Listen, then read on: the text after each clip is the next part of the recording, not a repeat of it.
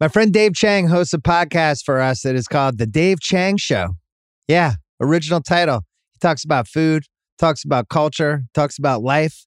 This week he's talking about Thanksgiving just 2 weeks away. We are doing he did a little holiday navigation questions. So, go listen to it. The Dave Chang Show, only available on the Ringer Podcast Network. This episode of the Bill Simmons podcast is presented by State Farm. If you've ever been in an accident and you're okay, but you know what happened, your first reaction is going to be, man, why did that happen? If you ever buy a new house or a new car or a new anything, there's this little rush you get when you're like, I did it. I made it happen. But really, the only words you need to remember are like a good neighbor, State Farm is there. State Farm has options to fit your unique insurance needs, meaning you can talk to your agent to help choose the coverage you need, have coverage options to protect the things you value most, file claim right on the State Farm mobile app, and even reach a real person when you need to talk to someone. Like a good neighbor, State Farm is there. Learn more at statefarm.com. This episode is brought to you by Monopoly Go. It's halftime and the scoreboard's not looking good. You're not sure you can pull out a win? That's when you say to yourself, it's time to get back in the game, pull off some bank heists, and take as much of my friend's money as I possibly can. That's right. The hit mobile game, Monopoly Go, lets you compete with your friends to be the biggest tycoon ever. I might do this with my high school friends. We used to play Monopoly all the time. It's the Monopoly you love, but on your phone anytime with tons of new twists, including leaderboards to compare your progress. There's so much to do. Play on countless dynamic Monopoly boards, make your friends bankrupt by smashing their landmarks with a wrecking ball charge other players rent for your iconic properties. Maybe you'll even play against me. I'm great at Monopoly. You could even work with your friends to crack open community chests and in tournaments to get extra rewards. Get back out there, put on your game face, download Monopoly Go, now free on the App Store or Google Play. We're also brought to you by the Ringer Podcast Network. New rewatchables went up on Monday. We finally did it. Me and CR Chris Ryan Wesley Morris joined us as well. It was the second installment of Naughty November. Have a third one coming on Monday. Stay tuned for that. New podcast launched on the Ringer Podcast Network. Uh, listen, I we had to do it early. I know it's November. It's November 10th today. It's a little early early to think about the NBA draft. Not really. It's not. Not during a Wemby year. Not during a Scoot year. KOC, Kevin O'Connor, and J. Kyle Mann, they have teamed up and we've created the Ringer NBA Draft Show. They're going to be doing it at least once a week. It'll go twice a week as we get, you know, in a March Madness and close to the lottery. But they did put up their first episode already. It was fantastic. There's a little Sharks homage in there that I loved, but you can go check it out wherever you get your podcast, the Ringer NBA Draft Show. Coming up on this podcast, it's been a while since we had Joe House on. It's not going to be drunk house either. It's going to be sober house. But him and Chris Vernon, our friend from the mismatch, our friend from Memphis, we're just doing a little three man weave. The three of us talking all of the NBA storylines that we care about that don't involve the Brooklyn Nets or the Los Angeles Lakers. That's right. It is a Nets free, Lakers free zone for NBA talk for you. And then after that, Benjamin Solak is coming on to help me with million dollar picks. Have some very strong thoughts about the slate this week. Peter Schrager is in Germany so he's not on this week's pod, but he'll be back next week. And then every week after that, this was his last trip. So that is the pod. I'm pumped to talk hoops. I'm pumped to talk football. Hope you enjoyed the All Movie podcast on Tuesday. It was a blast to talk to Cameron Crowe. We're going to get started. Let's get into our friends from Pearl Jam.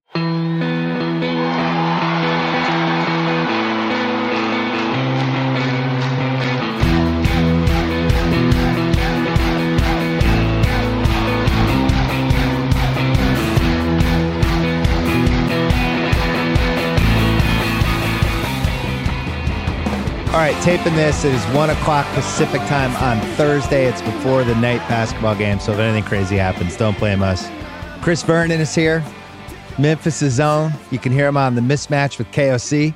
Our buddy Joe House is here. It's sober house, not drunk house. He's at work. Um, you can hear him on the Ringer Gambling Show and Fairway Rolling as well. I am so tired of Lakers talk and Brooklyn talk. And I think there's so many other fun storylines that need to be celebrated that I want to talk about all the non Lakers, non net storylines that we should be talking about. And I want to start in Memphis. Chris Verno, I'm going to throw interesting storylines at both of you that I've just been fascinated by. We're three and a half weeks in. and you can throw a couple back at me. Here's one, no particular order. I think Ja and Bane have the torch now for best backcourt. I think they have the championship belts. Wow. You're That's there wow. every day. I know you're a little biased on this, but Yeah. just day to day reliability, talent, performance, I feel like they have the torch. So over the last eight games, Bane has been right under 30 points per game. Like this is not being covered quite a bit, but in the last eight games, as the season has begun, he's averaged 28.5 points per game. He's shooting over 50% from three. Uh, and he's also leading the NBA in fourth quarter scoring. Like he is now on this trajectory to become an all-star all-star and Well, it not what- even be like a huge debate and if that's the case you got one all nba guy next to an all-star i mean i think you're talking probably garland and garland and uh, donovan you're probably Yeah. talking Dejounte and trey even though they just kind of got together No, um I have them third. well, and then It's- and then the Booker CP CP is Yeah. on you know forty five year old Tom Brady Bucks QB mode, but he's still CP. I the other thing with Bane that you didn't mention, his pull up stats are like unbelievable. He's like the best pull up three point shooter in the league. He's a monster on on D House. You recoiled when I threw the best backcourt thing out there, but it's actually if we're just going performance right now, age, all the things you'd want. I think they've passed Booker and CP3, and we don't have to talk about the Warriors guys yet. See, I recoiled because I was sure that this was a backhanded way for you to get to Tatum and Brown, that we were going to put Tatum and Brown in a backcourt, and we were going to have to start talking about the mother effing Celtics in the first five minutes of this podcast. But I'm pleasantly surprised. I'm thrilled. I'm here to tell you. Here we go. I agree with everything you guys just said. Let's move on. Verno, Bane's got better every year, but at no point during the journey until the last like two and a half weeks were you thinking like this guy's unquestionably an all star? it kind of started with the Minnesota series last year. He averaged over 25 in that series. And then Golden State in the next round, Bane had kind of tweaked his back, and Golden State made it their mission to not let Desmond Bane and Brandon Clarke do what they did against the Minnesota Timberwolves. And so kind of got to go through that too. Had this unbelievable uh, first round playoff series and then had some struggles and then ended very strong in that. And he is one of those guys that just keeps on getting better and better and better. And it's because he works on it. Like there are guys that you see throughout the league that truly work on their game and add something. And if you would go back to his rookie year, he was mechanical, pounded the ball into the ground. It was like, all right, just catch and shoot. Don't try the dribbling stuff. Now he's leading the second unit. When they sub out the starters, he's leading the second unit. And he's not only the scorer, he's the playmaker for everybody Yeah. else, too. That- he has been unbelievable. That's been the revelation to me is watching him initiate and create. And there were seeds of it last year, but it's different this year. You're right. Like to me, like, and you wouldn't want this, but if Ja just, you know, he tweaked his ankle, he was out for four games, like, oh my God, what are they going to do? They'd be okay. And I think one of the reasons is it's because him. Now, with all that said, House, I just said he's definitely in the All Star game. I'm not sure he's going to make the All Star game because the guard position is fucking loaded in the West. Like just going through it. I mean, Booker has to be in the All Star game. So you just like if we're just going backwards and we're like, well, we can't leave this guy out. Booker's definitely in there. Ja's definitely in there. Shai Gilgeous-Alexander, Yep. the way it's going so far, he's house. He's like 32 a game. Oh, I don't have any issue with it. I just uh, at what point is OKC shut him down? Like, is he going to have enough games? well, That's but- all. yeah, true. Um, and then Curry's definitely in there. Yeah. So you have And- four that are definite. So Bane, I think, has the inside track in that fifth spot. But you know, Lillard, you never know. Lil- Lillard's got Well, the Lillard already got thing. hurt. Ew. I know. Yeah, Lillard's already hurt. So What and do then you- after that, Yeah, know. what are you going to do about Mike Conley and, and Jordan Clarkson, though? Like, we're, we're not going to leave them Utah boys out. You know what we're gonna do? We're gonna have a nice little part viewing party that they can enjoy with some good food and some drinks as they watch the All Star game. Um, so Verno, you're eight and four. Yeah. Unfortunately, you lost to my team, which leads to uh, storyline number two. Again, no particular order. I think Tatum and Brown are clearly the best duo in the league now. Right? Because for years it was like the Kawhi George combo. We had the LeBron Anthony Davis year. Tatum went up a level. House, I don't know if you've been watching, but Tatum I have. Tatum plays so fucking hard every quarter now on both ends. Like that guy is like he he's got like the Kobe DNA. And Ja, by the way, is the same. Um, but Tatum both ends is playing so hard. And then Brown is just has had like five or six games already this year where he's just been awesome. And I just think they're the uh, they're the best combo to me. Verno, you disagree with that? No, I, I in fact I saw them in person in that game you were just talking about, and that was by far the best I've seen Tatum. I mean, he's Yeah. scored at every single level. He's gotten bigger. He keeps getting bigger um as the years go on. Like, and I'm talking like broad shoulders. Like, if, if, if it's one of those guys where he's too quick when you switch on to him, and he uses his physicality now when he's got a smaller guy on him. Not to Mm. mention, he could get his shot up over everybody else. I thought he was absolutely awesome um, the other night when I got to see him. It was the first time I had seen him since, of course, last year. Um, he's a great, great player. And then just the idea that either one of those guys can go for, they could each kill you. Because usually what has been the case against the Memphis team is that Brown has torched them, absolutely torched them. And they did a pretty good job on Jaylen Brown. I mean, he still had like 20 points, but he did it on Yeah. 21 shots the other night. But Tatum has just been, that was the first time, like, that was the first time where I thought this guy is a bona fide superstar. And I Yeah. know that people have kind of put him in that class preemptively, and he was the best player on a team that just went to the finals. I, it's just my opinion. Just watching him go in, it doesn't matter what court the guy's on. This guy can be the best player on any court that he's on. Like Well, you- uh, on, on any given night or possibly in any given series, he could be the best player. Yeah, Well- that run that he went on that was coincident with the Celtics going on their winning streak in the second half of last season, that elevated him. And then we saw him throughout those playoffs and into the finals as that best player. And it was clear by the end of the finals that some combination of holy S, this is like the first time I've ever played this many games with this much responsibility. It got to him. But to his credit, right, and to the great joy of the Boston faithful, the dude took the offseason to put on muscle, to, ch- to to reinvigorate his mindset, like all of the things that we were pointing at at the end of the finals. Where's Tatum? Why isn't he there every game? There's a lack of consistency. Brown is more reliable. Like a lot of those question marks, Jayson Tatum heard all of that, put it in a file, and processed that shit and showed up ready for business this season. Now the open question is, we're 11 games in. He's he's answered every single question we had post finals. Can he sustain it through the course of a regular season? Does it even really make sense for him to sustain this level for the through the course of the of the regular season? Wha- And then come playoff time, what's he ready for? Well, and to your point, Bill, about like the two duos that we've mentioned so far. Uh, so Tatum's averaging 31 a game and Brown's averaging 25 a game. And this is just scoring. They both obviously have great numbers in the other categories. Morant is averaging a tick under 29 a game and Bane is averaging 25 a game. So I mean, those are those are the two best tandems so far statistically in the league. Um, Yeah. and it's not close. The, Yeah. I remember being in Boston with House as House just disparaged Tatum, wondered what happened to him. He doesn't get it. He He's a deserved it.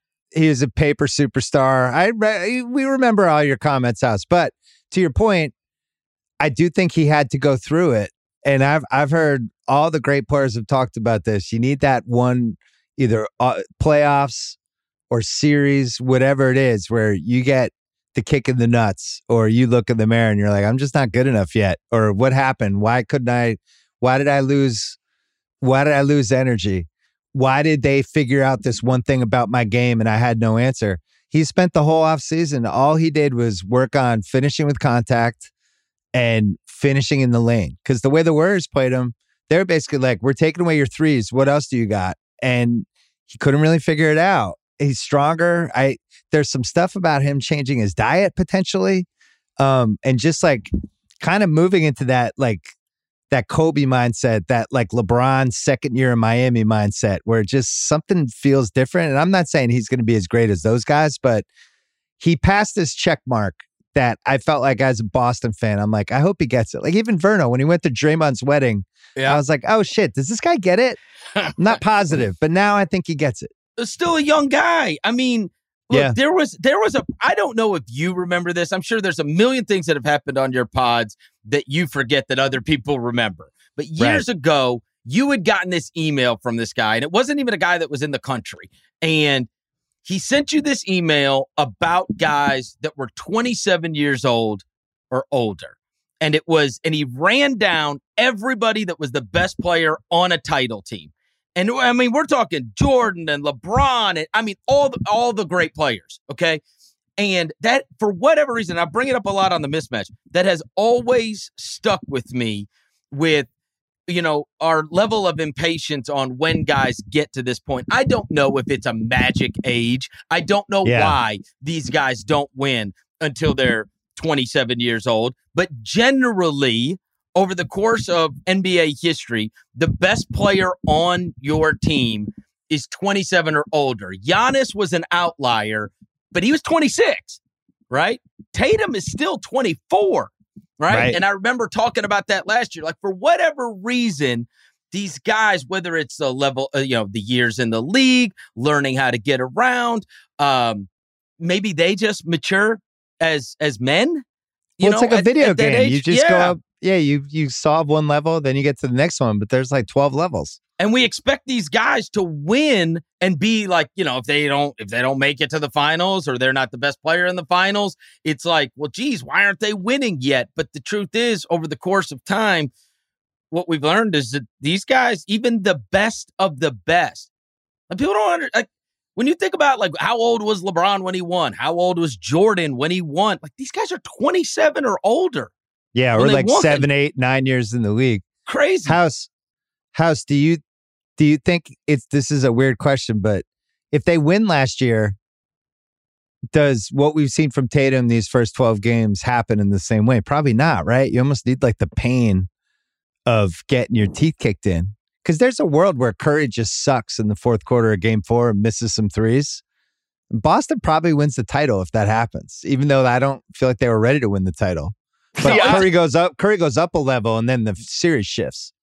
You yep. know that I'm a glass half full kind of guy. I think that Tatum would have heard all of that criticism and and taken it on. Now, I do think that there also is an element of the unexpected uncertainty that was dropped onto into Boston's lap this offseason through the mm. combination of of what happened with their head coach and also maybe a little bit predictable that Williams was going to be out.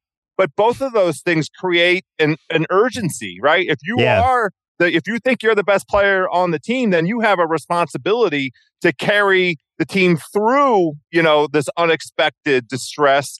And that's something that he also seems uh, up to the task. So here we are. I mean, uh, of course, we are doing 10 minutes on the effing Celtics. No, no, we're I done. We're done. We're done. I knew it. No, listen, I, I think I think Verno sees this. Verno sees this with Ja.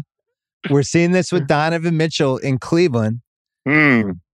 We figured and, we were going to fill up this time house. We're not going to talk about the friggin' Wizards. Yeah.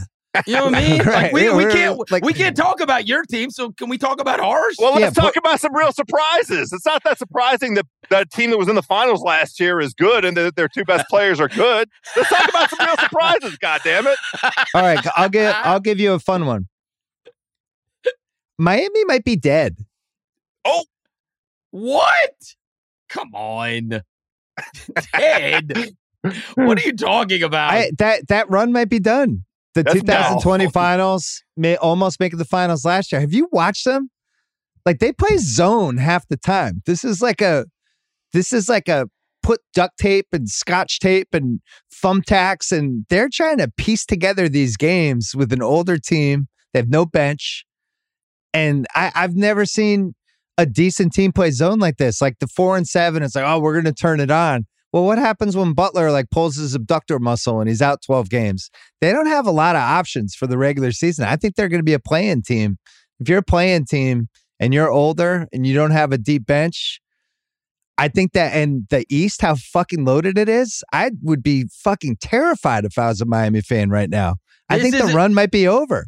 No, this is a team that has won already. They've Okay. got pe- they've got pieces in order to make a move if they want to make a move. What And, pieces? what Huh? what move? What pieces? well, I what mean, are the can, pieces? look, they, they got expired contract. Like they- can move. Uh, Duncan Robinson can be moved. Everybody Duncan wants shooting. Robinson. Yeah, everybody wants shooting. Get the f- come on. What are you talking about? He's uh, like borderline unplayable. He makes 17 million a year. They can't move him. They can't move Yeah. Depot. He can't stay in the court. They, Well, the- do you want the- Lowry at age 36 for 30 million dollars a year? Look, this is a veteran laden team that doesn't give a crap about the regular season. Surprise, surprise. Well, they, it's Every- been obvious so far. Well, I know, but nobody believed in them last year. They ended up with the best record in the Eastern Conference. And All one year shot. talked about how bad Miami is. I- yeah, listen, they were one One and were shot one from the final. one I'm sorry. I didn't, I didn't know we were here to talk about last year. I thought we were here to talk about this year. oh, for I thought we were goodness talking about sake. that 2022-23 season. They're four and seven. They're not one and nine. Yeah. Even You know if I were one and nine, I can't believe this slander, this this Pat Riley slander. It's in Simmons' DNA. That's why, Verno. He can't help himself. He's What- been going. better it doesn't them? matter. It doesn't matter. We're 11 games into the season. Oh, I I- don't, we don't what- need to assess He- whether or not this they're what better. House was saying about the Packers as he bet on them every week for like five I did straight no weeks. thing. Look, I or the no Rams or the Bucks. Like this shit happens. The Teams get old. baby, not When the it ta- Bucks. When it time when it when it comes playoff time, give me Jimmy Butler. I'm right Okay. there with Verno. That's Well, exactly ti- right. Let me have that this? dog. What team is he going to be on when it comes playoff time? He's He's gonna, gonna be on be on the team? He's gonna be on the Miami Heat. Come on. I, I that that's the right the right point though because as Verno alluded, you can't sleep on Miami being aggressive about improving their team if an opportunity shows itself. And the thing that we know about the NBA, opportunities will show itself. Players we don't expect to be available will be available. I mean, Utah at some point is going to you know change its mind about the course of of, of its uh, direction and strategy this year. There will be players available that we don't see coming. And then Miami will be in a position to try and jump in there. I think he, here's my Miami point, and this is why, in all seriousness, I think they should be concerned. I think the one thing we've learned this year is that more than ever, this is a guards league and a perimeter scorer league. And the more guards you have, and the more scoring you have, and the more one-on-one guys you have. Look at Utah. Utah's ten and three. It's like, oh my god, this is what a crazy story. It's like it's actually not that crazy when you watch them. They spread everybody out. And they have a bunch of guys who can beat people off the dribble. This is what the Cavs are trying to do all you go on down the line. This is like Detroit's ultimate destiny with Ivey and Cade. And Miami's not really that team. Like Lowry's not a guy that can go by people anymore. They have Herro, that's about it. I think they have trouble defending those guys, which is why they have to play zone. And I just my question is, do does this current Miami team fit in with where we're watching the league go? Like Verno, when you guys play them and you haven't played them yet, and that's coming in December 5th at Memphis and you're going to text me after and you're like, holy shit, we were so much faster than those guys. I think they're too slow. I don't know, man. They're always physical. They still got like they still got Jimmy Butler and Bam Adebayo. Okay. They still All got right. those guys on their team. All you right. know, and we didn't see Max Strus coming, and Max Strus was playing in the playoffs last year. I mean, I'm I'm planting my watch out flag. Let's take a break and then Verno, you got to do it. Now's the perfect time to download FanDuel America's number one sports book. Right now, new customers get a no sweat first bet up to $1,000. That's free bets back if your first bet doesn't win. Sign up with promo code BS. I'm going to be talking about my favorite bets later on Million Dollar Picks. Will I have the balls to put the Jaguars, who are almost four to one underdogs in Kansas City, will I have the balls to put them into the underdog parlay? You're going to find out. FanDuel has a bunch of options like that to bet on. They have uh, parlays, same game parlays, teasers, teasers where you can adjust the points. They have a great app. You get paid your winnings fast. Sign up today. Promo code BS for your no sweat first bet. Make every moment more this season with FanDuel, your official sportsbook partner of the NFL. You must be 21 plus in select states. First online real money wager only. Refund issued as non withdrawable free bets that expire in 14 days. Restrictions apply. See terms at sportsbook.fanduel.com. All right, come back, Verno. Give us uh, give us an unexpected storyline that has nothing to do with the Nets or Lakers. All right. Well, you mentioned Utah. I mean, I, I think look, it's Utah and Cleveland, both of those teams. Um, the Cleveland one we could have seen coming simply because they acquired Donovan Mitchell. They didn't really lose anything. The team was sensational last year until they got the injury bug. They lost Rubio, they lost yep. Mobley, they lost Allen, but that team was defending at a very high level and they were competing for a home court advantage spot. They were in like fifth place before they yep. started getting ravaged by injury. So the idea that those guys would add Donovan Mitchell to their mix and really not lose anything of significance, Lauri Markkanen notwithstanding, um, them being good is a good story, but we probably could have seen it coming. I think it's just that it's worked so well so fast that well, that can, been, can we talk about them first and then we'll go yeah. to Utah? Because yeah, I sure. think I think you're right with that. I saw House. I didn't even call you after this. I saw Cleveland on Monday night. I went to Cleveland Clippers, so I got to see it in person. It was my first Mobley experience, which it was just he's just breathtaking. Yeah, like honestly, he's he's young KG. He really is. Like just the oh way yeah, he you moves, tweeted that. You tweeted that. Uh, the way he moves up and down the court. Um, he could jump off. He can go. I mean, it's all stuff you see on TV, but in person, where he's just how easily he could just jump from guy to guy on defense. How he covers a lot of the rim. court, doesn't he? Covers a lot but of the, go- the court. The eye-opening thing to me in person, which was a little different than TV, was they're so hard to defend with the two, with him and Allen together. But then the two guards who can get in the paint, and over and over again, the Clippers were in this situation where if you help on the guard who's already gone by his guy, then Mobley or Allen just go to the rim with their arms up, right? And Mitchell already knows how to play with those guys. Garland already did, obviously. Garland's been unleashed as like he's like a pure point guard now. He's not a scorer, he's an assist guy. And once they figure out that LeVert spot, I th- I honestly think that's a like a legit contender. I think that's the third best team in the East. I think they're a real problem. But the LeVert spot was what killed them in the game I went to. He had wide open shots down the stretch, missed them. Clippers made a little comeback. Cavs didn't get a couple calls, little hero ball, and they end up blowing the game. But the Mitchell Garland combo house, we we were assuming it was going to be good, but I think it's been better than I expected. It's been better because Mitchell's been better. He's yes. the key to the to all of it. And the thing you and, and Maloney, uh, Mahoney, uh, I almost call him, um, and Maloney, Maloney, Mahoney, Maroney, all of them have talked about the commitment by Mitchell to defense, the defense yes. part of this. And I watched coming, it in person. He was like fighting through picks and doing, and I was like, "Whoa, where was this guy for two years?" Yeah, so that's the thing that that creates the Garland, right? The Garland comes from the Mitchell. The Mitchell is the alpha. We wondered, you know, he sh- gave us shades of alpha over the course of his Utah tenure, but he didn't show it on both sides of the ball. He didn't show that that commitment to to to be the guy.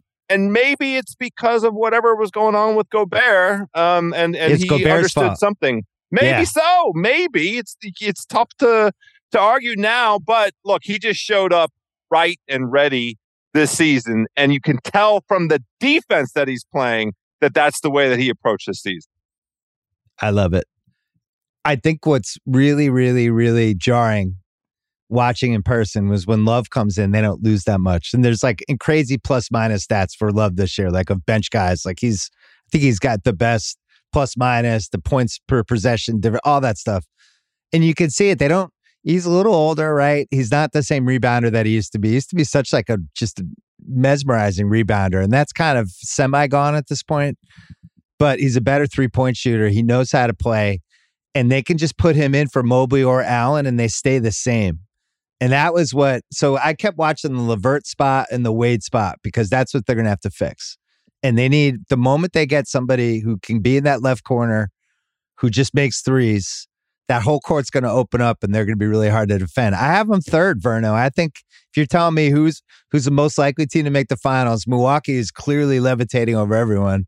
Then Boston, and then I think it's Cleveland, and and Boston Cleveland might be two A and two B for me. Man, I would honest. give anything to watch those teams play in a playoff series. They played those two yeah. games. They both went to overtime.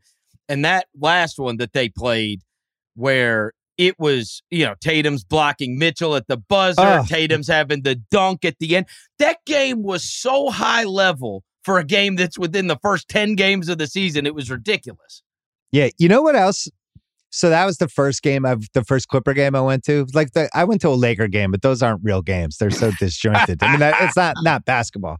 Um, this rule, first of all, they've they've made this real conscious effort to just keep the flow going, right? But that just taking away that fast break rule where you could foul somebody in the fast break has made just a dramatic impact. This game I went to that that Cavs Clipper game, the first quarter was 19 minutes. It started at like 7:37 Yep. and all of a sudden the first quarter was ending and um and I was with a friend of mine and we I was with Wesley and I was like what what time is it? And we look and it was like 756 and we're, we're like, what the fuck just happened? It's not even eight o'clock yet. It's the second quarter. But these games, and I know you guys have seen this too with some of the like the the Cavs Boston game was another one. You'll just have these four minute stretches now where it's just basketball. Like it's really flows back and forth, no fouls. I think that's been an unbelievable rule for them. It's made a profound difference. Yeah. profound difference, right? Um, in terms of flow of the game. I gotta ask you. Well, we, we did a quick little twenty second timeout on this. Did, you you mentioned these Clipper games, right? And every Yeah. once in a while, you'll go to go seek someone out in person. Do you still have your season tickets? I do. So it's forty one games. Yeah. Uh, how many would you say you'll go to? Oh, throughout the year. Probably seven, 15 to 17. And, And I share what- them with my friend Mike Tolan, who takes half and then we'll sell the ones we can't go to. And you guys sell? Do they sell? Yeah. Well, I'll tell you this the Houston Rockets didn't sell. We ended up eating those. I do wonder. Do they sell? Like if you just put your tickets up because you got good seats. Do we have se- unbelievable seats. We kept mo- getting moved up, but um, yeah. Look, I'm not gonna lie. Like Kawhi Leonard in street clothes every day has not helped the market for the Clipper tickets out here in LA. It just is not. It's fun to see what sweatshirts and sweaters he wears, but uh, you know, after two months, it gets kind of want to see him out there. Um, no, but it's. I think this year there's like you know nine or ten teams where you just you just have to go. Verno, you go to every game. I go to every game, and you but know there's what? some been- appointment teams where it's like, I just got to see these guys. I want to see what they look like. oh, I was so happy that over this past weekend we got Charlotte and Washington out of the way. right? Because those are, the, I mean, we saw Charlotte without anybody. They Yeah. like they had no Rozier, no Hayward, no Lamelo, no Cody Martin, and then we saw Washington without Brad Beal, and I'm like, okay, these are not appointment viewing necessarily, but virtually everyone else on the schedule. There's a few here and there. Like now, you know, there's some of these teams where I was like, man, I have absolutely no interest in, say, Indiana. But the Mathurin thing is now like I've, I, I Yeah. can at least talk myself into, hey, I get to check him and Halliburton out in person. And so most teams, How about Throughout Sha- the NBA. SGA? I think Yeah. SGA, you have to go now. no, I got, if I'm going to go Oklahoma anyway. City, it's to see Poku. Come on. Come on. That's right. That's He true. knows. They they are unleashing him this year. No, but even like I like when Paolo's coming to town, I'm fucking seeing him. 100%. Th- like that guy's like a fully formed scorer already. He's what is he? 19. He's put up 23 a game. Um, You know, What's? I, you know, I met that kid over the summer. I had Hmm. went and uh, the two twins that are in overtime elite, Ausar and Amen Thompson, and I Yeah. went and uh, I went and saw them at a workout. And Paolo walked in because he's represented by Mike Miller, who lives in Memphis, and you don't realize like the size of that guy. I mean, he is enormous. It's it's like Giannisy. He's Yeah. not like the strong, but I mean, he'll, when he fills out and he starts putting on the muscle, he's going to be unstoppable. He's already had a couple of 30s in the first couple weeks of the season. great, He is- great footwork too. Oh my God. What a freak. Truly. House, your team always just drafts either 9th, 10th, or 11th. So you're never going to get a chance to get a guy like that. But Uh huh. I went the other night to watch Johnny Davis and didn't get to see him. Yeah, is that true? If you want to watch Johnny Davis, you bet you got to get some G League tickets. That oh, that's Oh, the best place to see Johnny So Davis. What, what G League? What G League team did he end up He's on our the Go Go. the Yeah. go go. That's House, our you, team. Utah's your kind of team house. Well, Ball it's my- movement, guards, an old point guard, weird pieces. You like this is your kind of NBA. Well, I, I really like especially the Will Hardy thing. The underrated story over the summer, speaking of discontent in Boston, was Yeah. Utah stealing Will Hardy out from under Boston's nose, right? Who is the who is the one person whining about it with a podcast? This guy right here, me. I was trying to tell people like Jesus, th- this guy was basically a co-coach for us last year. He was all over the place. Anyway. Yep, lead lead assess, uh, assistant for Ime, and nobody uh, gets uh, you know a higher, more glowing review than Will Hardy from Pop. And if you're getting those, those kind of, of kudos from Pop, you know he's got something going on. It's clear that um, he's got the temperament and demeanor, and maybe it's it's. I liken this a bit to Brad Stevens, uh, Yeah. although Hardy seems even more relatable to the players than than Stevens, he's he's 34 years old. He played, you know, guard Division three Williams, but you know, whatever. Uh, he's got a basketball intellect, and he's connecting with these guys in a way that you know uh, immediately. It's so funny. The stories you look at, they're like, we read all this, the the the news reports before the season started about us tanking, and we said fuck that. Uh, and I have to. I, I'm not prepared to do it yet, but L- Lauri Markkanen, who I've been calling the Finnish Bargnani for, you know, ever since he's been in the league, he, he's an all star. He's absolutely, you know, been unleashed. And who knew that this version of Lauri Markkanen existed? Well, uh, Will Hardy tapped right into it. And you mentioned earlier the the you know the sort of direction of the league and the assets they possess in terms of the guard play. Mike Conley is going to be on a different team over the course of the season. I'm not sure what team it's Maybe going to be. not. I mean, they Well- might go the other way and and trade for somebody. They're ten and three. Like they can't tank. First team They to just can't. 10. First Yeah. team to 10. I, I tell you this: what is stunning when you watch them is the fact that they're all thrown together. It's this like island of misfit toys. Everybody has a reason to have a chip on their shoulder. They, they've either been screwed over or discarded. So Mike Conley signed up to be part of a team that's taking a run at a championship. Next thing you know, he's with this lot of guys: Nickeil Alexander Walker, discarded; Jordan Clarkson, Collin Sexton, Malik Beasley, Lauri Markkanen. Talen Horton Tucker, Vanderbilt, Olynyk, uh, on down the line. Even Walker Kessler was drafted by somebody else and then moved, right? Every there's no homegrown guys. They've never played together before. They're all thrown Yeah. together. They've all got this, you know, play for the greater good. It, it the crazy thing to me is that you threw this group together and they're all good players, but they make each other so much better. This team like routinely has like 30 assists in a game. Do you know how hard that is to get guys to share the ball like that every single night? And Well, and the clutch stuff too has been jarring with them. They they just they win these games in the last four minutes because they run they play better with each other than the other team plays with their team. And that's how they, they- won over and over again. They beat I've- your team twice. You've got to I see know. it, right? I know. and it, what was crazy is they end up just popping the ball around. They pass up good shot for great shot all the time.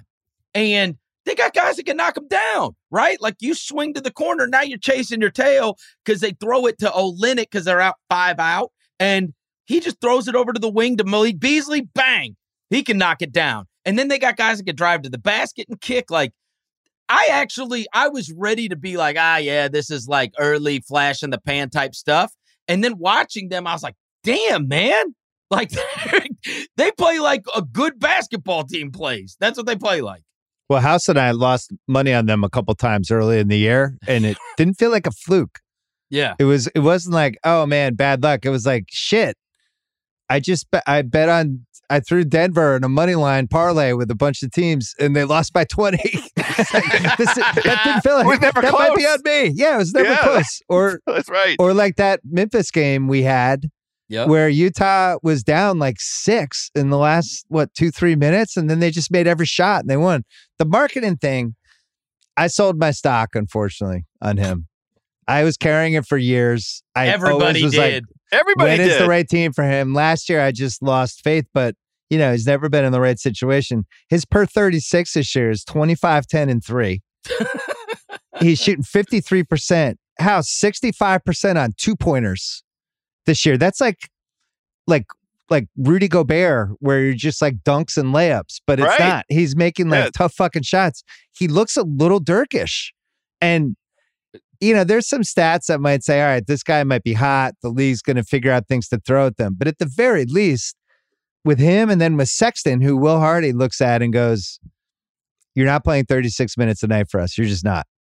I'll give you seven minutes a half, and then maybe a little more if you're feeling it, but you're going to play between 15 and 26 minutes a game. And that that'll be up to you how long you're in. And Sexton's good. He's like a good heat check guy. He's I would have wanted him 36 minutes a night. But on down the line with all the picks they have, Verno, I don't know, man. I don't see them tanking. And I, I actually had this written down. I think it's gonna be hard for the, I think it's impossible for them to tank. I think it's gonna be hard for OKC to tank with SGA playing like this. It's I mean it's it's never impossible to tank. They'll All figure you- it out. Well, you just got to trade a bunch of guys. That's what they would do. I mean, and and and that may be again, you don't know the way this stuff's going to go, but Danny may look at it and say, "This is the absolute best case scenario that I've got all these guys who are all like eight-man rotation guys, but none of them are near they're, they're probably none of them are the third best player on an amazing team, right? No. And so I'm going to take these guys and all these teams that are trying to win right now, they all have value. So I can That's get a fir- now I can get a first rounder for friggin' Lauri Markkanen, and I can get a first rounder for this. I'm guy, not and I can trading. I'm a- not giving I- away Lauri Markkanen. I I actually think Oh, I know. I think he's a not. piece. I want to. I want to keep him. Yeah, I think. Just looking at like big picture, like how I look at the West, and it's like I like your team, Well, right? and I was thinking about this too, uh, though. Right? We talk about this tanking stuff all the time, and you know that somebody like Houston, they're going to have a million losses. Like you're not going to have so more losses Charlotte, than we know But- the team. It's gonna be but I mean, Charlotte, Houston. even- There's gonna be a even couple. even if you have the absolute worst, the Yep. absolute worst record, there's an 86% chance that you don't get that number one pick. Right. And I know that there's Scoot, and I know there's Amen Thompson, and I know there's this is a good draft, right? At the at the top. Okay. But the one guy is the guy that you would it, it, it- you people can say, well, you could still get Scoot Henderson, but you're not just No. sacrificing an entire season for the chance that you might get the second draft pick because you might get the third, you might get the fourth. But when you have an 86% chance of not getting the number one pick, I do think it recalibrates how you think about even a team like Utah this year because, you know, you look and uh, the Pelicans didn't have the worst record. They ended up with Zion. Memphis didn't have the worst record. Their whole franchise changed because they got John Morant. I mean, you know, the, uh, one of the worst records was the New York Knicks. They ended up with RJ Barrett. Well, part of the like, problem right, is so- Utah's the one seed right now. It's pretty hard I to know. tank when you're the one seed. Oh, I know, and, you, and and we're and we're hurtling towards a quarter of the way through the season. But you go through the. West House. I trust. I trust that Denver will be there. They're already eight and three. Remember, it's like, oh, what's wrong with Denver? Well, they're fine. They're eight and three. Phoenix is eight and three, and we, you, me, and Russillo argued about their over under, and Russillo was adamant, like they're not going to be twelve games worse than last year. Stop it. He looks like he might be right, although Cam Johnson got hurt. I like Ver- and- Verno's team, Memphis. That's three. Then it's just like, I don't know. Do I trust Dallas when Luka has the ball 87% of the time? Do I trust the Clippers? I don't know when we're going to see Kawhi again. Do I trust the Warriors who are 0 6 on the road? You go on down the line, New Orleans, I think is is going to be there, but they can't seem to keep everybody healthy. So I think Utah has to play it out. What do you think, House? Well, I think it's it's fine for them to to play it out. I mean, you know, eleven games in, some uh, uh, unexpected thing will befall them. I want to do a very quick uh, tangent on Phoenix. The Phoenix calculus for us, and and the reason that we went under is because we don't trust Chris Paul to play throughout the regular season. It was just a a, a basic Yep. bet on them not being able to maintain the health, and they still don't have to me, a re- you know, any kind of replacement at that point guard position that's going to allow them to sustain. So that was the reason for the Well, Phoenix wager. Hold Go on. ahead. Did you see his stats this year? He's nine and a half points a game. shooting 36%, 27% from three. He's getting the free throw line 3.4 times. I don't know if we were wrong with being a little suspicious about, you know, he's nine nine assists a game. The reason that they've been able to stay good is Booker went up a level. Yeah. And Booker's and Booker's gone up a level, a little like what we were talking about with Bane, where every year, but now it's like he's just clearly one of the best 12 guys in the league, something like 12, 13. I don't know what the list is. Why are you laughing, Verno? Do I mean do they get to call Jay Crowder now and ask him? They tell him like, "Hey, you get to start now." Cam Right. Johnson, We- we Cam got you some- Johnson's out. We got We you. got you some Goldbelly. We, we Or is sent you he- some pizzas. Or is he like? Is he still mad that he wasn't going to start? And so You know, he doesn't need Goldbelly. Bianco could bring him some. He's right there. Right. Bianco they bring gotta- him some pizza. They got to bring his ass back because, you know, the the fact that the Warriors season has gone sideways so far. All do right. you so think? Do you, that now? That's a story because that's a defending champs.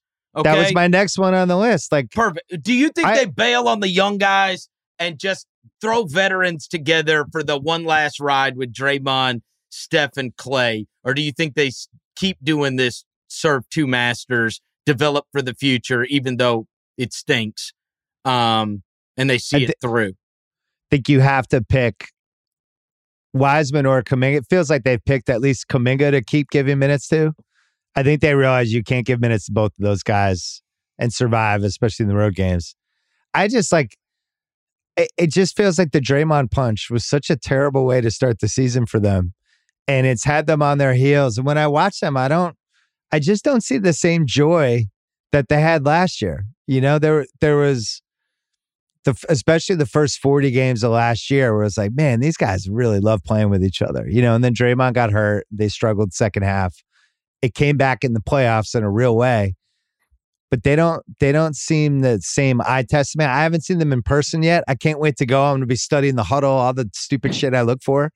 But I think that was a traumatic event, and I don't know if they've recovered from it. And I know that's like a guy in the couch thing to say, but they don't seem like the same team emotionally to me, House. I agree, and we we, we uh, talked about this at the Over Under podcast. I had uh, come in prepared to extol the virtues of the said Warriors. and that Draymond they were punched you in the reloading. face. He did. He punched me in the face, and and it, it's like shocker. There is a chemistry issue. It seems now. Verno's point is the right one. They had a game plan coming into the season, and that game Yeah. plan was to see what these young guys were all about, and and to let them, you know, try and and, and feel it out. And it's still way too early to be making judgments of, about Well, the Warriors. Here, the Curry's been incredible. Yeah. So yes, a- as long as you have that, we'll see what happens with Clay. That's right. I think I think they'll get cutthroat with Draymond with trading him if they feel like that's the move. And Well, we'll, here's I the don't even know who the suitor what is. What about They're Draymond start- for Lauri Markkanen? Oh, stop. Hey, look, their starting lineup is still near the top of the yeah, league. their bench is killing. 'em. It's yeah, it- Sure. uh, right. They need That's three right. guys. They, they need Otto Porter, Gary Payton, and some other dude that can keep the ball moving. That's right. Like that's what that's what they like. They're in search of three more guys, and they need Poole to not be terrible. He's Right. fourth. He's literally fourth from the bottom of the league in plus minus. There's only three players lower, and I think one of them's Wiseman, and then there's the two kids in Houston, which are uh, you know uh, Jabari and and Jalen. Well, Well, think Verno, how- he, he's first in, in getting punched by a teammate in the face. Fair House point. beat me. House beat me to it. It's Fair almost like he got punched in the face by the emotional leader of the team. Um, all right, one more break, and then I got a couple more.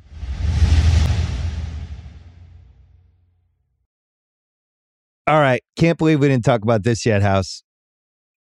This is another uh another storyline. I turned on first take today, and they talked about the Lakers again. We can all stop talking about the Lakers. They suck. You know who else might suck? the Timberwolves of Minnesota. I don't know if you've caught a gander, a whiff of their odor. It's not a great odor. There's not there the the body language doctor. I almost had I had to take two Advil because my head was throbbing from all of the bad body language stuff that you're seeing in the games, the weird quotes, the Towns monologues, the questions about what kind of shape Edwards is in, the plus minus stats and the possession stats of when Gobert and Towns play together, it's a borderline catastrophe. It's panic time, House. I think it is. Well, I, and that one is fair. See, I, I'm willing to to uh, be concerned about Minnesota. I'm not going to give them the benefit of the doubt because they made an all in move. I mean, an unprecedented. We've all been through it. You've uh, uh, adjudged it one of the worst trades in the history of the league based on. I, I was too late. I wish I'd gone further. Maybe so. But look, when you go on an all in move in that manner, then that means you have a conviction, you have a belief.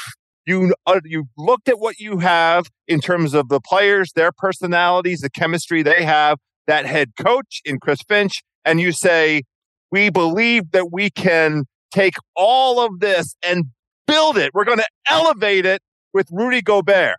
Now, what have any of us seen in a full decade's worth of Rudy Gobert that suggests that that elevation was that he was that kind of guy, that he was going to be a force multiplier? All of us were skeptical. You more so than than than than me for sure, and maybe Verno as well.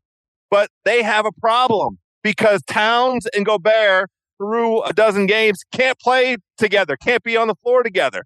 So yeah, who could have guessed that? Ver- Verno has to host a podcast. It's basically like they have those election deniers. He's hosting with a Gobert trade denier, KOC. Look, look, let me tell you something. I I'm going to get to see this team in person on Friday night. Oh my God! what oh, a Friday I, night that is. That's going to be unbelievable. I I cannot wait. Um, that being said, I covered that playoff series last year. And then that was part of my calculus for what are they doing? Because I thought, regardless of my opinion of Rudy Gobert, okay, regardless of that and what I think about it happens to him in the playoffs or whatever, there's Gobert truthers and then there's me, and we're probably both too radical. Um, um, I'd like to. Can I be with you wherever yeah, you, you are? Can I? Can I yeah. stand next to you? Thank yeah, you. you can be with me. I, as a observer of a playoff series, Minnesota 100% could have beaten Memphis last year. I mean, that was a razor thin margin. And in fact, when Malik Beasley said, we feel like we should have already won this series, not only did I not rip him, I agreed with him. I thought, you know what? They did an amazing job on Morant. Amazing. As good a job as you could have possibly wanted. All right. They had Oh, they had the they had a good combination of star players and grinders, right? The role players and the stars, and kind of everybody had a pecking order. And they had a couple bad Towns games, and the refs really took over that series. But the truth was, a couple bad like, Towns games. A, a, I know, Jesus. But a team what? Like, a team, that, that, was your analysis of the Towns games. A couple it, bad ones. It was one it of the worst performances by was, anyone. It was a perfect example, though. A perfect example of the problems that they provide other teams with having Towns as a guy that can come down and stand at the top of the key and shoot threes. He, he played, that they could not play Steven Adams, right? Who was one of the most effective players on the entire Memphis team. And if you play a center, he drives past you.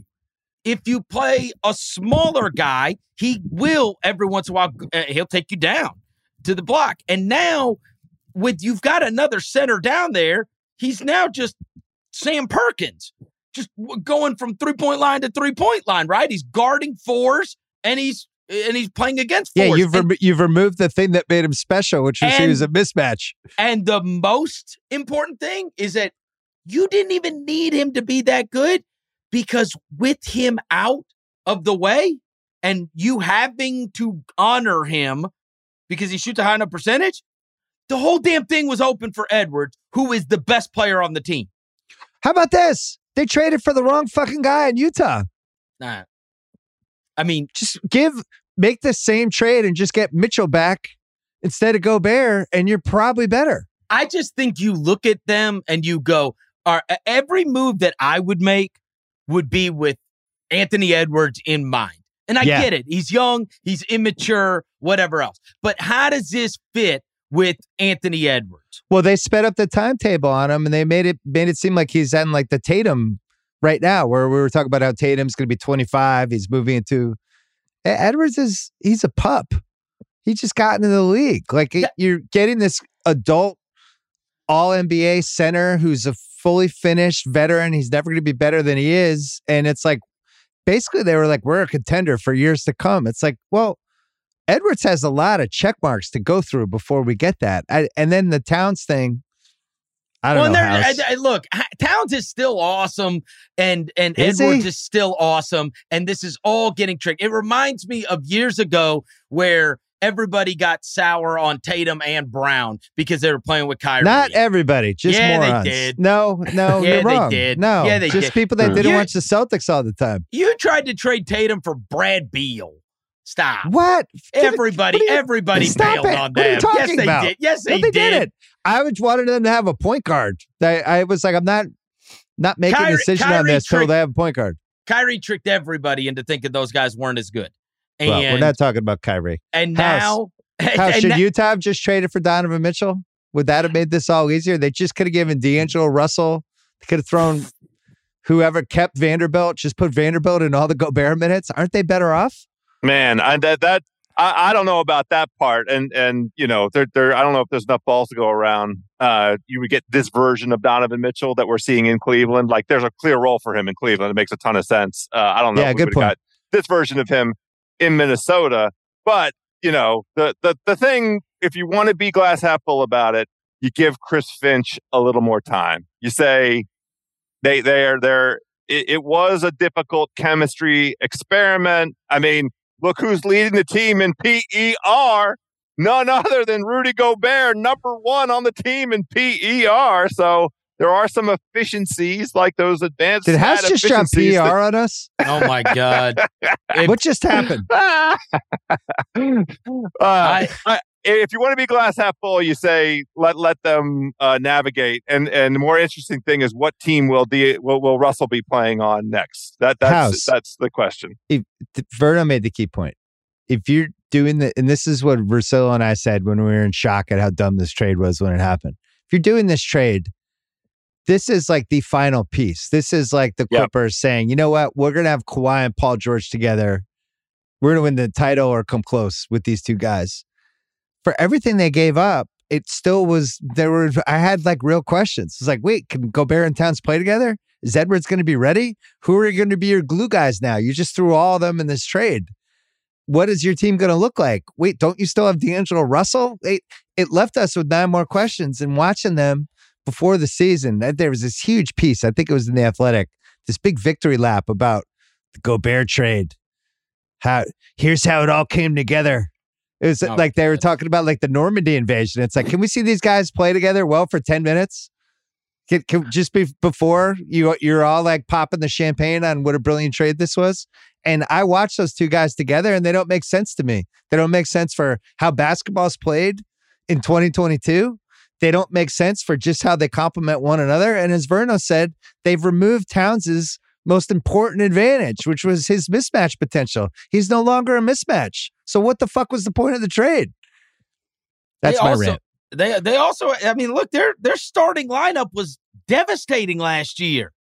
Mm, was. It was. Like they Yeah. had great numbers. Like it was good. Now you might say, well, it wasn't championship good, but I don't know.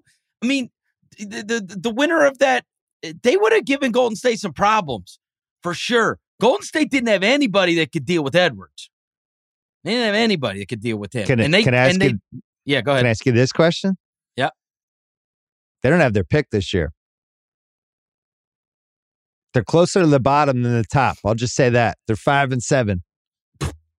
Rockets are two and ten. I think the Lakers and the Rockets are going to be the two worst teams in the West, but that number three spot's up for grabs. I would What- officially be focused on this if I was a Minnesota fan. It's like, wait a second. We're not going to be like the eighth worst team in the league, and then all of a sudden be that team that jumps up, and now we lost Wembanyama. There's some teams whose there's some fan bases whose sphincters during that lottery. Like, can you imagine being a Laker fan during that lottery? How tight your sphincter is going to be? Being like, please, God, no. Please. You think Oh, they're God, gonna have no. this? You think are not gonna have the second worst record? You think they're gonna have a worse record than like In the Oklahoma- West, Oklahoma yeah, City? LeBron's already They do. hurt. LeBron made it 10 games. He's played It- 60,000 minutes. He's already hurt. Davis is checked out and then some.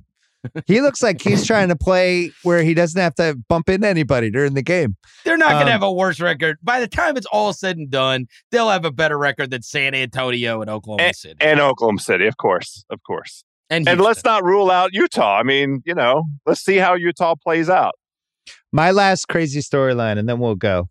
Um, I the Luka, just the numbers, the usage stats, the eye test of how they're using them, where it's like they they looked at all the Harden Houston stuff and they're like, "What? Hold my beer. Watch this." and he's 35 a game, and he's 28% from three. Like if you just gave him one more three out of 10 a game, he'd be at like 37, 38 a game.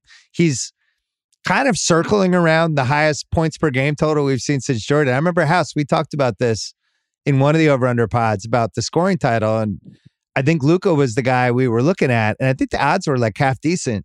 But right now he's 35, 8, and 8. He's absolutely magnificent to watch night to night. But it's the same issues down the stretch. He's doing everything. He's taking these fall away 28 footers. They're six and four. I think it's going to be a great individual season, but I don't, I'm just not a fan of this type of basketball. If, I, if my goal is to win a title and I have Giannis as the biggest asset in the league, I think Luka's second. I just don't think this style comes close to winning a title house. The the problem is it looks like through these first, you know, 10, 12 games, a treading water season for them. And Yeah. they don't really have the luxury of treading water with Luka because, you know, we haven't yet seen the ceiling. Like the 35 points, we did have a reasonable basis for I, I definitely did bet him to win the scoring title, by the way, after we Mm. talked about it. I definitely have a little little splash on that one. But you know, all of the questions that we had coming in was how do you replace Brunson? And it was both tangibles and intangibles. And so far, we don't really have a good answer. The the JaVale McGee experiment is already a failure. He's going to Yeah. be on ano- another team soon enough. And, And Dinwiddie, Christian, Dinwiddie's having a good year for them, and so is Christian Wood, and there still doesn't feel 100%. it's just not enough. It's just Yeah. not enough. They're just treading water because the West is is really effing good. I mean, even with the uh, unexpected um, great performance out of Portland and the the you know the out of nowhere performance by Utah, at some point, you know, as the West sort of re uh, convenes around the the true teams that are going to be the top eight, it's going to be tough. Well, they they yeah, also they Verno they're dealing with tragedy. They have to put you know they're playing this season with heavy hearts after the deaths of Reggie Bullock and Tim Hardaway Jr. Oh, come on.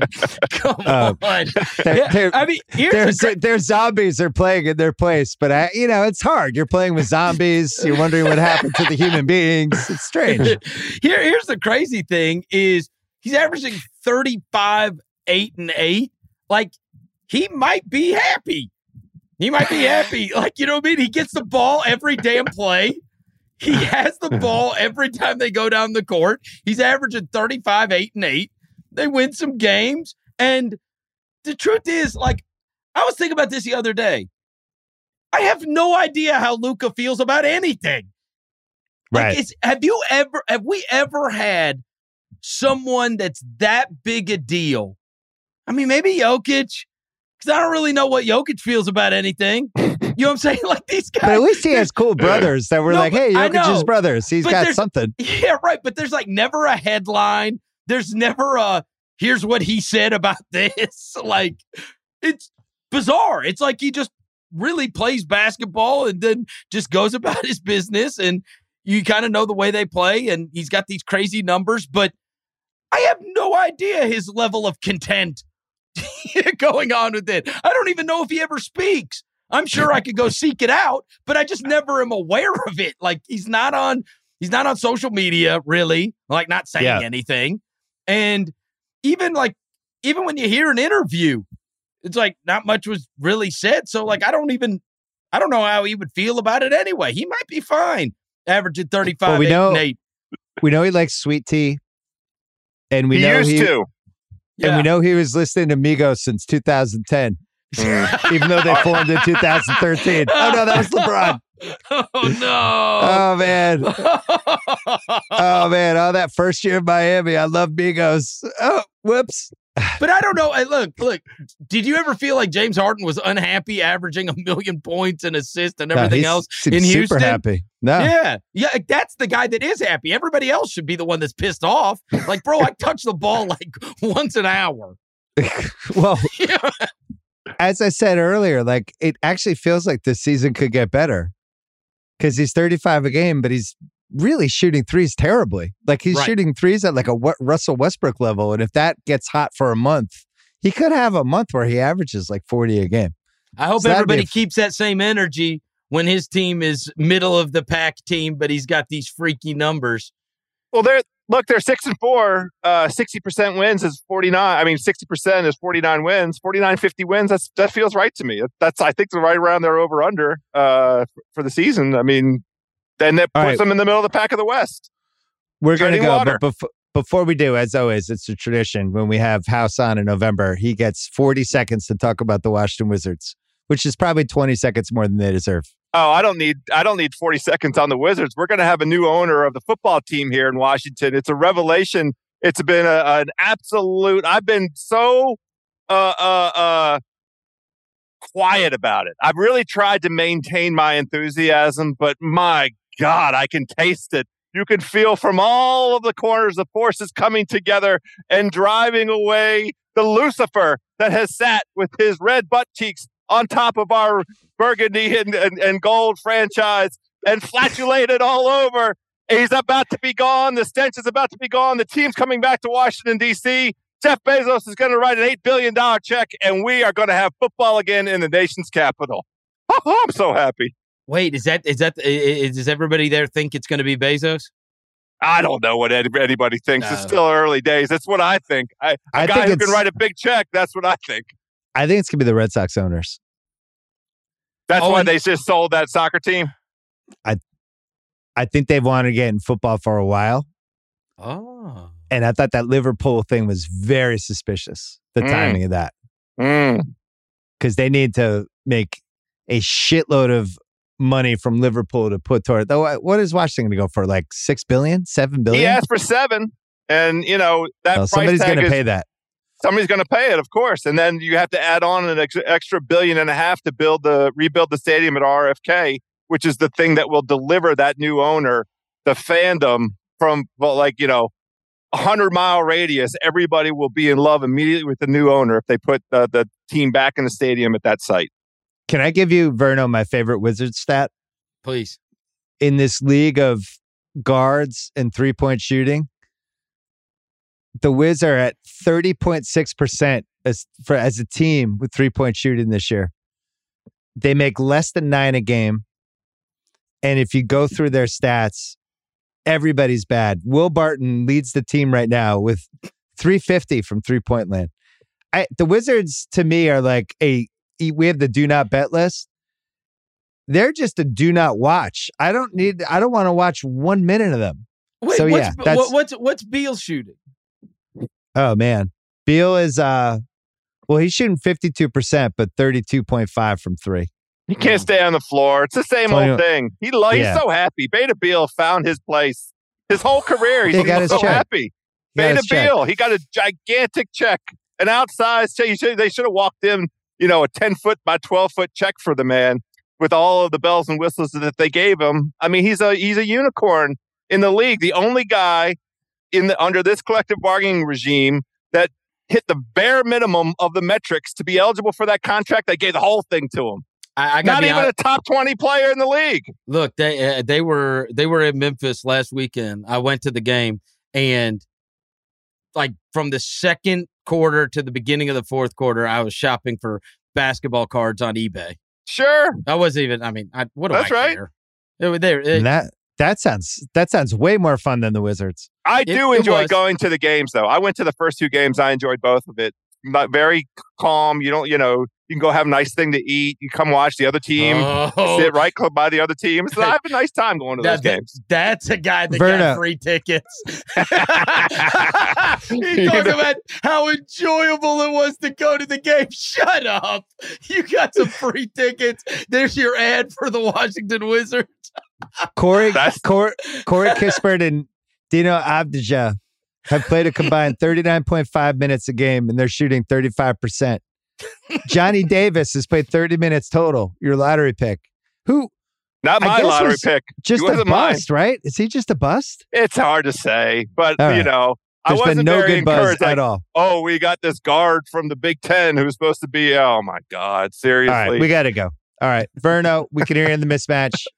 House Wait, here on the wait. Ringer Gambling Show tomorrow. Wait, I don't even get the impression. I figured I was having to come on here so you could make fun. I, I don't know if I could do that again. I I, I don't know where it that was came really from. good. It, It, was, one good. of my best impersonations I've ever done. I just did it. I ad libbed it, and that was it. I was just feeling it. I, I'm gonna spring it some other time. You're master of your craft. Thank you. Good to see you guys. All right, guys.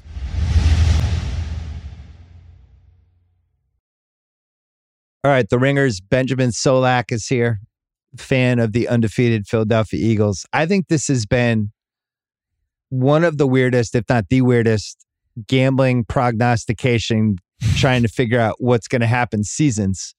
Yep. Culminating in this Munich Bowl we're going to have this weekend, where Tampa is favored by three over Seattle. I watch football every week. Seattle's better than Tampa. Tampa's a mess. Tampa's favored by three. And at this point, it just makes perfect sense. But we have all these variables this week. We have this Tampa team. Uh, Do they suck? I don't know. The Packers have lost five straight. They're the biggest underdogs they've been at Lambeau in forever. What do we do with that? Jeff Saturday is now the Colts coach. Unintelligible. Josh Josh Allen, he might have a torn ulnar nerve. He might not. He might not play. He might play. Um, Tua's had two concussions. They have the best offense in the league. If he gets hit one more time, he's out for the year. Vegas lost, got shut out by the Saints, Mhm. and now they're favored by five and a half to the Colts, which are the worst team With I've no watched Darren all Waller year and no Hunter Renfrow. and they have no players. And I'm just, I look at the slate and I'm like, this just feels like a massive stay away across the board. But we're not going to do that. We're not staying away. But what is the biggest unknown variable that you're the most afraid of?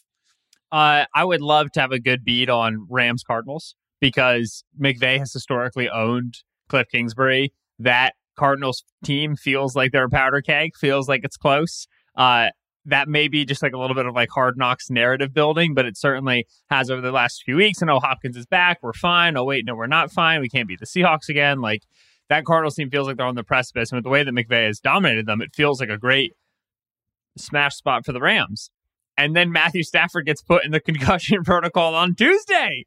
And I don't know what to do with that. I also don't know what to do with Kyler Murray hamstring holding him out of Wednesday practice. We don't know what he's done yet on Thursday. Like we could see Colt McCoy versus John Wolford, and the losing team is absolutely removed from contention in the NFC West. A ridiculous game. I would love to be able to bet that one, but I'm not sure I can. Would you rather bet on Arizona if Colt McCoy was the quarterback getting more points or Kyler with a strained hamstring playing and they're like plus two? Or you could have healthy Colt McCoy and they're like plus four and a half because we're not going to pick this game in million dollar picks today. But on Sunday, if McCoy's the quarterback and that line's over Mhm. four, I think I would grab the Cardinals. It's not like Murray's been playing well. Is there a Yeah. difference? It, no, it's it's very weird. The, the other thing about this is that they're both uh, very good run defenses, the Rams and the Cardinals, and then they're both poor running teams offensively. They're also both terrible passing defenses. So the question is, let's say both coaches have to play their backup quarterback. Who's going to be smarter and choose to throw the football, even though the backup's in? That team's probably going to win. And in that question, I kind of a little bit lean Cliff in terms of just being pass happy, asking DeAndre Hopkins kind of win on the outside. I think Colt is a little bit more trustworthy than John Wolford is in terms of the body of work we've seen. So if we get McCoy versus Wolford, I will probably be on the Cardinals side of things. Me too. more than a field goal. However, I won't feel good about myself while I'm doing it. I'm telling you, you uh, we always talk about kitchen sink games. If Mhm. Kyler gets scratched and they have Colt McCoy against the Rams, this turns into a kitchen sink game for Cliff. Yep. He's pulling out his best five plays of the season. He's like, I'm, I'm making this work. I want to. He tried to run win the without Kyler. he tried to pull the uh, the old double pass screen to James Conner. They did it in the playoffs last year against the Rams. Got flagged for a legal forward pass, and he tried to yank it out against the Seahawks in a dire situation last week. Got flagged for double pass again. They can't install this play. They can't make it work. It's very pitiful. I have loved wagering against them this season. There's been some teams that have just gobblesmacked me, like the Jaguars, the Panthers, the Bengals a couple times. But the the old reliable has been go against the Cardinals. Mhm. Just that you're the Seahawks beat them twice. We had them on here, and it's just been wonderful. But go, speaking of Seattle, so Tampa favored by three in this game. The Rams have the ball last Sunday. They need one first down. The game's over because Tampa's blown it. They've once again fucked up in the red zone. They have one of the worst. This is the worst red zone offense Brady's ever had. And now it's like, all right, Rams, get 10 yards, you win the game. And they they can't run the ball. So Tampa ends up stealing the game in the last minute. If the Rams get a first down, is Seattle favored in this game? I don't. I mean, like a, first down should not cost three points, and so if it is, that's bad bookkeeping. So I don't think they'd be favored. I just no, but I'm saying like if yeah. they if the Rams get the first down, Tampa loses. Tampa's coming off a loss. It's the Mhm. whole narrative of oh my god, the Bucks are actually done. Hey, Seattle, they're good. They've won four straight, and I feel like Seattle would be favored by like two and a half because Tampa won that game. We're like, Right. oh, Bucks, maybe they're back. My point is, I don't think they're back. I think the Rams should No. have finished them off, and they didn't. Nothing about that Tampa Bay game uh, felt good, felt impressive by an execution standpoint offensively. Uh, defensively, they were better than I thought they would be. Uh, I was on Rams team total over in that game. Thought they'd be able to pick on the, the banged up secondary a little bit better. Uh, but they've started to figure out, I think, some of the issues with not having Antoine Winfield there. They busted on the long Cooper Kupp touchdown. But other than that, they kind of shored things up. So I think like defensively, okay, maybe they look a little bit better and you feel good about that. Offensively, like uh, they're suffering for drops. They're suffering for routes at the wrong depth. The, the pressure is still an issue from the interior. Like they are not nearly the well-oiled machine that they usually are in the passing game, especially by this time in the season. And on top of that, What would they have? uh, six six drops? I think it was I think it was five or six, depending on what charting service Yeah. you looked at in that one game. So yeah, so there's ways you talk yourself into it, but it just hasn't been a clean operation since week one, and they still continue to run the football. Leonard Fournette is their primary passing down back. The beats are reporting this week, oh, Rachaad White might take over the role. He's been trying. He deserves it. He's been better than Lenny since week three. I will believe that they're going to give the rookie the run the moment I see it. I don't think Tom wants it. I don't think Lenny wants it. I don't think that Byron Leftwich wants it. And for every snap they give Leonard Fournette, it's just kind of another dead, dead, uh, useless snap. I I agree with you. Like I watch football every week. Seahawks have been a better team for for quite some time now at this point, and I think that there's still residuals from the Seahawks' horrible defensive start to the season sitting around in a lot of models. You got if you go back and watch the film, they changed the way they play their front. They changed the way their front seven works in week five, and since that moment, they've been a solid defense. So I'm I, the the first four weeks don't really concern me too much for the Seahawks defense. I trust them. I trust Gino a ton. I trust Gino to beat the blitz. I trust Gino to beat man coverage. This, I mean, this was a Seahawks spot the moment the line opened. Seahawks last four weeks, second in defensive DVOA, to your point. Mhm. And the eye test backs it up. Now they played the Cardinals twice in those four weeks, but they're fast and they can tackle. And what do they have? Five, five guys from that draft starting. Yep. Right now? So the two tackles, Charles Cross And and, the two and? Lucas. Two corners, Tariq Woolen outside and Coby Bryant in the nickel. And then Kenneth Walker, who's the running back, starts. They also rotate Boye Mafe in, who's their second round pick at edge. It's a, uh, it's a, as draft classes go, it's a special one. It's really Yeah. incredible to watch. Schrager, who couldn't be with us today, I saw him on Good Morning Football saying it was the best draft class since the Seahawks 10 years ago, 2012, or same kind of thing where they instantly transformed their team. The other thing is Tampa has only had 13 touchdowns this year. They've kicked 22 field goals, which leads the league. But when you watch them over, they're like from the 20 yard line to the 20 yard line, they're fine. But then as soon as they get in the red zone, you can see like he doesn't know where to go. He's throwing like Scotty Miller on crosses across the end zone and um, tight ends you've never heard of in traffic and the same Mike Evans slant into the end zone that everybody knows is coming. And I, I just, Mhm. I think if this is a tight game, I've just watched Seattle over and over again win these games and they're resilient and they're well coached. The only thing is there's some stuff because I, I really re- tried to research. I didn't understand the line there's some stuff about the time zone seems to be factoring into this from going from Seattle to Germany in one week. Yeah, and that, That- it's a hu- it's a huge time zone jump. It really is. If you look at Pete across the course of his career in the east in the eastern time zone, right on the East Coast. He tends to be against the spread a little bit above 50-50, which is like a good number. Like eh, okay, a little bit above 50-50, not great. Well, when you're going from the West Coast to the East Coast, it's a difficult jump. Most coaches are bad in that instance. Also, when he's an underdog going from West Coast to East Coast, he tends to be good. He's played one London game. They were three point favorites over over the Oakland Raiders at the time, won by 24. You know, like mm. uh, Pete's a good coach. Pete's been coach for a long time.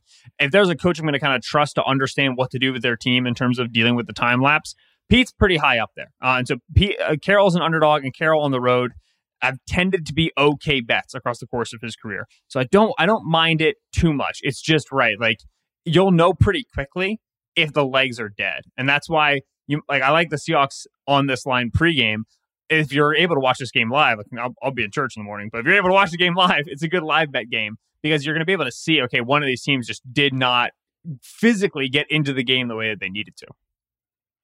All right, Kyle, turn the camera on. You're an Eagles fan. The Eagles are plus 185 to win the NFC championship. Which of these teams, as an Eagles fan, are you the most afraid to see in the playoffs right now? I will give you San Francisco five to one, Dallas plus five fifty, Minnesota six to one, Tampa plus seven fifty, or Seattle seventeen to one right now to win the uh, NFC. Out of those five, who are you the most afraid of?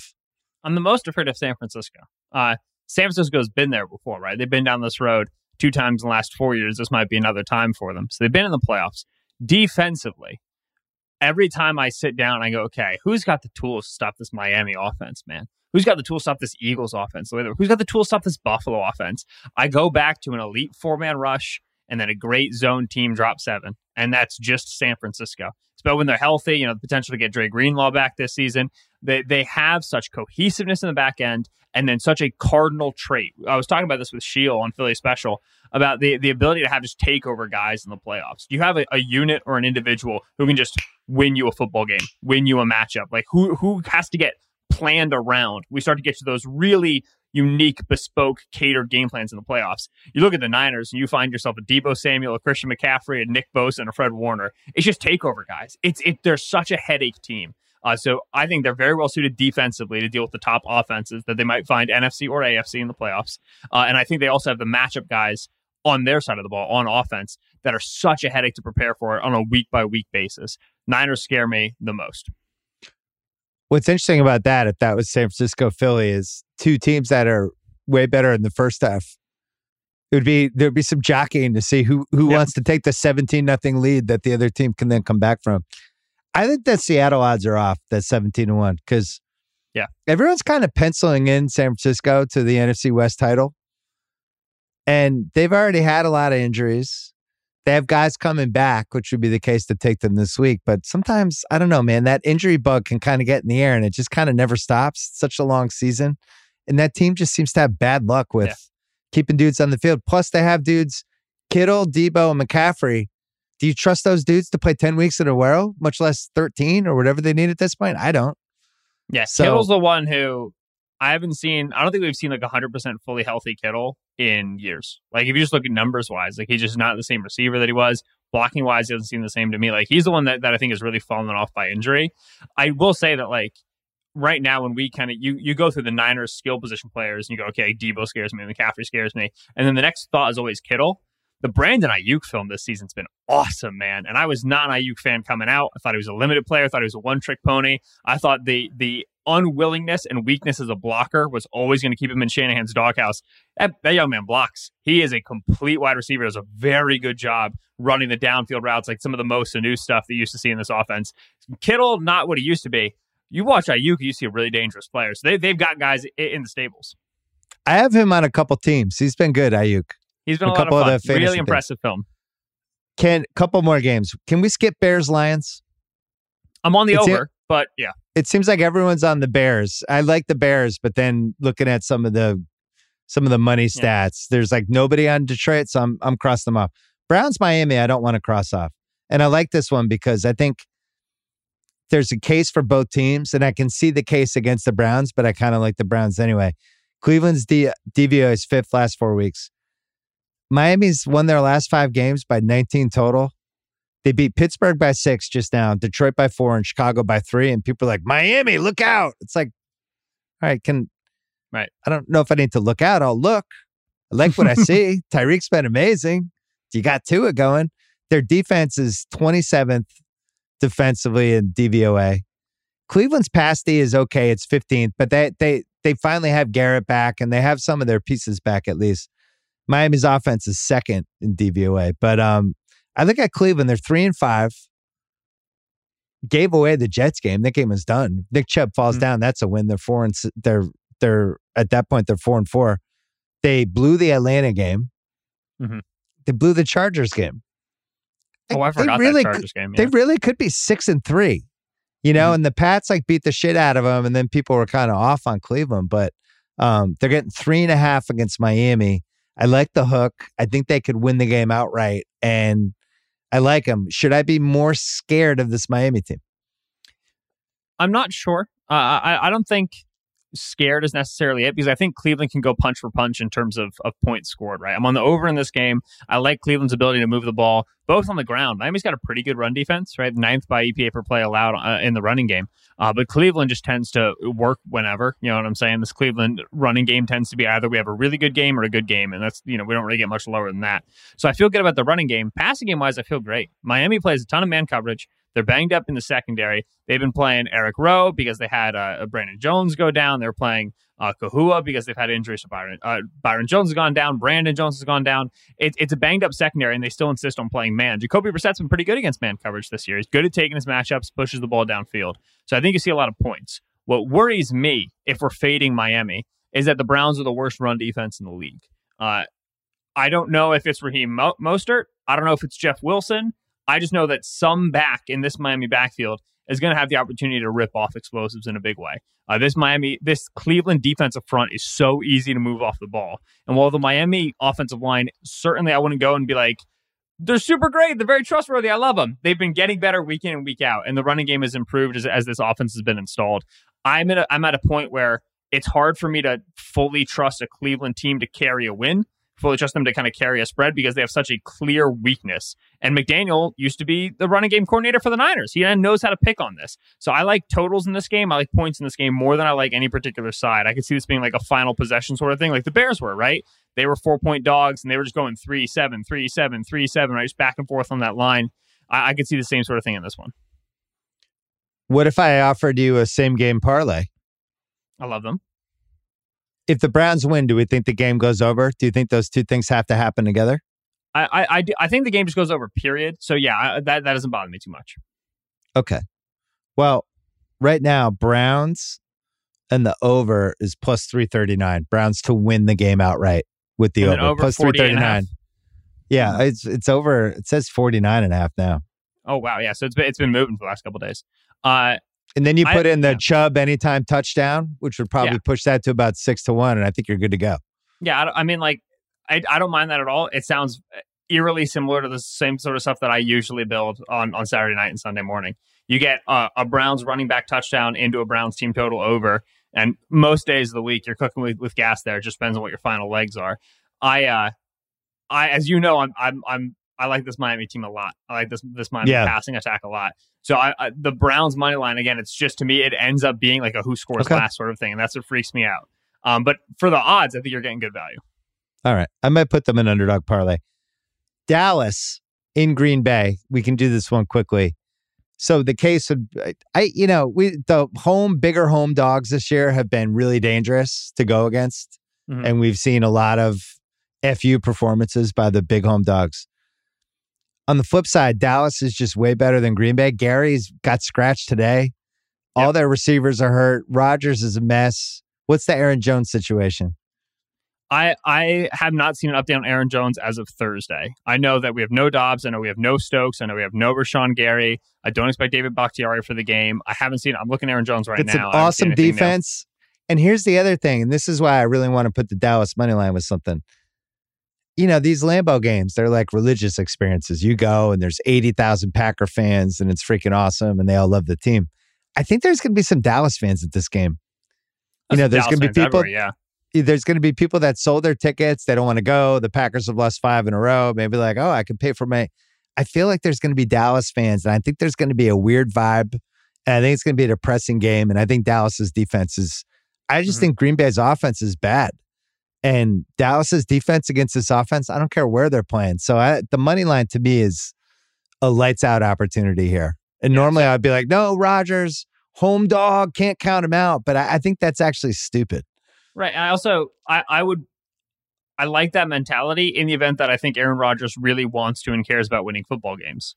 I'm not sure that's not. the case currently, Yeah. right? You know what I'm saying? Like I, I don't when I when I watch that Packers film, because I've been watching week in and week out at this point, just because it's kind of like, you know, it, it's it, you you watch it for the cringeworthiness of it, you're kind of watching it through your fingers.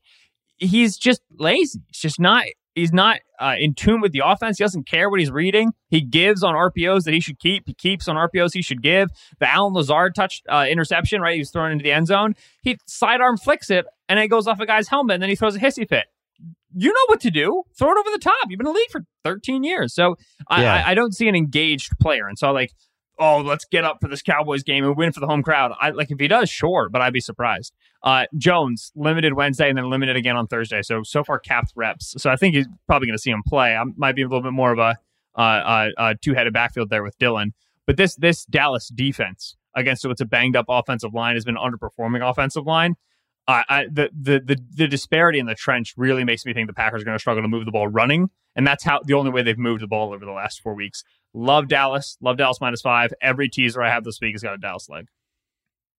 Rodgers has been so lazy as a quarterback this year that the Sixers are trying to sign him because they feel like Yeah, he could fit right in with their Yeah. defense. Yeah, just a little Um, isolation dribble would be great. Would are you intrigued? Well, I know this because we were texting. You're as intrigued by the freaking Jaguars getting a ton of points against Kansas City as I am. Yeah, uh, I'm talk so about not annoyed. learning our lesson. I'm so annoyed that the Jaguars are trying to seduce me yet again. They have 203 first downs, which Mm. leads the league. extremely so like it's it's a little bit because they don't generate explosives right which is like actually a bad th- a bad sign like they have so many first downs because they get like 13 yards every three plays and so they're always just kind of like inching and, making more first downs per drive than they should the thing is is it, this is a something's got to give game you brought up the tampa bay uh, performance in the red zone Jaguars bottom five in score rate in the red zone, top five in turnover rate, right? All they do is they get down within the 10 yard line and Trevor Lawrence gives the ball away. Travis Etienne fumbles the football. They've had such bad luck. That feels regression heavy, whereas the Chiefs defense, third in red zone efficiency, third worst, that is. They give up a touchdown on over 70% of those red zone drives. So a Jags bet once again comes down to all right, they're going to get inside the 20, they're going to get inside the 10. They do this. Will they score? Or at the very least, not turn the ball over so you can get three on the board instead of zero? If so, like on on, on like you look at like uh, you know common FPI models in terms of, of points expected, the Jags are within nine and a half points of the Chiefs. They just have to not make mistakes in the red zone. So every time I bet on the Jags, I get bit by this. But hopefully, there's a little bit of demons exercise. I think Travis Et- Etienne has an enormous game against this Chiefs running defense. I know it's been 20 plus carries, 120 plus yards in back to back weeks, but I, his numbers going up, man. I, he's gonna he's gonna kill in this defense. He's been really good for a couple weeks. And what's interesting is the first couple weeks he had drops, he had fumbles, like, but He- they they were going to him. Yeah. It just took him what a month to get going. and he still does. Like you, you Yeah. like again, like film wise, he'll have a dumb drop. He'll have a, a, a read where like there's a clear alley and he won't take it. Like, what are you looking at? Still knucklehead stuff. One of the things that I think is good about this Jags offensive coaching staff is they're letting him grow through that, letting Lawrence grow through that. They're very much acting like it's a rookie season in terms of how much time they're giving guys to kind of figure stuff out. I say this with all due respect to the Chiefs and the fact that we're in Kansas City. The line's too high. The line mm-hmm. should be seven or seven and a half. But because it's Jacksonville who loves to screw up every game and it's Kansas City at home, they can bump this to nine and a half and it'll probably even go to 10. And they're, they know teams, everybody's going to do three team team or stuff like that. We could, we could tease Jacksonville up higher and grab even more points. We could take this into like the plus 14 and a half range and you could do a parlay on FanDuel right now where it's Dallas money line and it's Jacksonville plus 14 and a half and that's plus 113. And it's like that's that's a lot of points for a team to to not you basically you're saying they're going to lose by 15 points or more for a team that's going to move the ball offensively. We can at least say that unless Lawrence just has his Philly meltdown where he's just dropping the ball every play Right, but even then, like you, the Philly thing was all about the weather. They played in a little bit of bad weather against uh against the Raiders, and he was okay. And you don't, Yeah. uh, in terms of forecasts that I've looked at, I don't see any weather for Kansas City right now. And so, if we're avoiding Trevor Lawrence's kryptonite, which is water from the sky, this has been a really good offense consistently. It's just they've always burned us when we relied on them. All right, let's talk about the Colts. Must we? They're the worst team I've seen this year. Last week in that Patriots game, they were so bad, and Mac Jones was so bad that the only reason the Pats didn't win by 100 points was because Mac Jones sucked. But the Colts do nothing well. They can't block anymore. Their quarterback can't make plays. They don't have Jonathan Taylor. They've lost guys on both sides. They fired half of their coaching staff at this point, and they just hired an ESPN analyst. I actually honestly think Mina Kimes would have been a better choice than Jeff Saturday, but whatever. Jeff Saturday has the Colts ties, Mina doesn't. Um, I've never seen a situation like this. I've never seen a team say, you always thought the head coach in the NFL, you always thought that spot mattered. Well, watch this. It's not it's not about being in the league. It's not about working your way up. It's just about like giving good speeches before the game and just the way you carry yourself and your attitude. That's what matters with coaching. They're asking this guy who's never done, I think, one of the hardest jobs in sports, and he's going to be navigating things during the game. Like, what do we do on fourth and one? Does he have a does he have a card that tells him what to do? He Who's already he listen said, to? He said like he was asked about it, and he was like, "Yeah, I'm an offensive lineman. I love points, so we're kicking the field goal." Uh, you have you don't even know where you are on the field yet. Don't We're- say what you're in going to do. before the- You haven't gotten there. Yeah, and he was an offensive lineman. I just this is one of the weirdest stories I think ever. Like, like I'm actually I put real time trying to figure out why they would do this, and I almost wonder like if you're trying to tank to get like a top three pick, and you want to fire your GM, and you just want to clean house and start over with some new administration. This is kind of the smartest thing you could do. I'm going to bring this guy who's not attached to our team at all and has never coached before and put him in and he'll fuck it up for eight weeks and then I'll get to do what I want. That's the only thing that makes sense. I thought this was the weirdest, most inexplicable move in a while. yes, And I know you did too. and and that's the thing is is what was most not most frustrating, but what was almost as frustrating was Jim Irsay sitting at his his podium with a relatively straight face. He was still kind of laughing at us, providing justification. Like, oh well, I'm actually I like that he has no experience because it means he won't have fear. What are you talking? Like, don't do that. We're not idiots. Like we have Google. We know how coaching works. We've watched football. Yeah. Like you can't pull the wool over our eyes like this. If if Irsay had sat up on the podium and said, "Listen, we're not a good team right now. Uh, we're in a position where we're we're going to be cleaning house with, with, with our staff. Uh, you know, probably by the end of the season, we're going to take a long, hard look at, at our coaches and our, our general manager and our roster. We're at a position where we've tried to be on the quarterback carousel. We want to find a way to commit to a young guy. We know that we're in a spot where we're just we're just not going to be able to compete for the rest of the year. I knew Jeff Saturday for ten years. Always loved the way he handled himself. I thought he was a great locker room presence. I've always thought he'd be a good coach. I wanted to hire him when he retired because Irsay tried when he retired in 2012 to hire him to be in the front office. So I've always wanted him in the building. I've always respected Jeff. This was an opportunity for me to get Jeff in the building, something I've always wanted to do, and see what he's made of. See if he, he takes to coaching. See if he likes it. So I'm going to take this opportunity. If you just called it straight, I at least would have respected that. But he didn't. He tried to act like this makes sense. But everybody knows it doesn't make sense. And that's what makes it even more farcical. Now, you and I, we know it's a farce. How's the locker room going to respond? I don't know. And if I knew, I feel like I, I could handicap this game well. I feel like I could be big on the Raiders, big on the Colts. I, I know people who took Well, let me let me give you some breadcrumbs. Okay. The Colts are the second worst team in the league by DVOA. They're, I think, by any calculation, the most offensively inept team that we have. They've lost half their coaching staff. They have a quarterback who wouldn't start for any other team in the league. They looked horrible last week. And now they're bringing in a coach who's never coached before. Like, I, I I just don't see how they're better than they were last week with a guy who has no experience whatsoever. Just because he's in the huddle before. All right, guys, let's get going here. Got to Yeah, do and- this and- for Colts football. I think this is going to be a disaster. And they have a play caller who doesn't know how to help, right? Like, uh, uh, like Right. You know, okay, Parks Frazier's a first time play caller. Last week it was Frank Reich. What changes? Well, you know, there's still like everybody knows what the, the first and 10, the second and seven, the third and 12, the third and two calls are on the card. Frazier can still read it, right? So, like, there's that. But there is an intuitiveness to understanding how do I set up my young quarterback? How do I get this route in a position to hit in third quarter by calling this play in the first quarter, right? There's like a a a, a beauty to it. There's a flow to it. And this is Parks Frazier's first time. You have to imagine there's going to be herky jerkiness. You have to imagine there's going to be issues in terms of the communication. And then there's going to be disparity in terms of like run pass, what everything looks like, and kind of are they going to have that flow? It's very difficult to imagine the Colts offense getting better. I can imagine the players playing with more spirit. I can imagine the players playing with greater competition. I can see like the defense making huge tackles. I can see like, you know, massive uproarious applause when the Colts score their first touchdown in the third quarter and everybody feels like they have a chance. And that's what I'm worried about is just that that emotional juice that might come into this game from an ex-player, Jeff Saturday, guy who knows where they've been, been in the trenches with them. That's the only thing that concerns me. On paper, nightmare game for the Colts. I, like even with the injuries, yeah, you think the Raiders should be able to to run all over them. Grover Stewart had rest this week; he should play, but still be able to run all over them. And then Davante Adams versus Stephon Gilmore sounds great, sounds like a matchup on paper, but you watch Gilmore play this year and you realize no, Davante is going to win that ten out of ten times. You could argue the Colts should have no wins right now. You go back and like that Kansas City game, they snuck that one out, and what they they they snuck one out on uh, Jacksonville just games yeah. like where you're watching it going, wait, how is this team winning? Matt Ryan had a couple end of the game drives that were pretty ridiculous.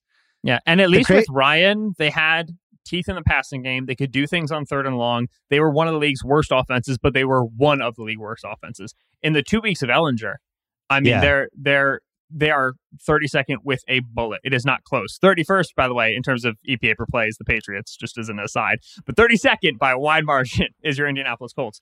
Ehlinger did not bring anything to this offense. Irsay insisted that he plays, he wants to see him develop, and then he fired his play caller and he fired his head coach. And now there's guys working with Ehlinger who have never worked with him before. Not going to help him. Uh, so again, like if anything in this game, I'm on like alt unders for the Colts team total. I'm like Colts under 10 and a half, Colts under seven and a half, taking huge odds yeah. and seeing if they just cannot move the ball at all.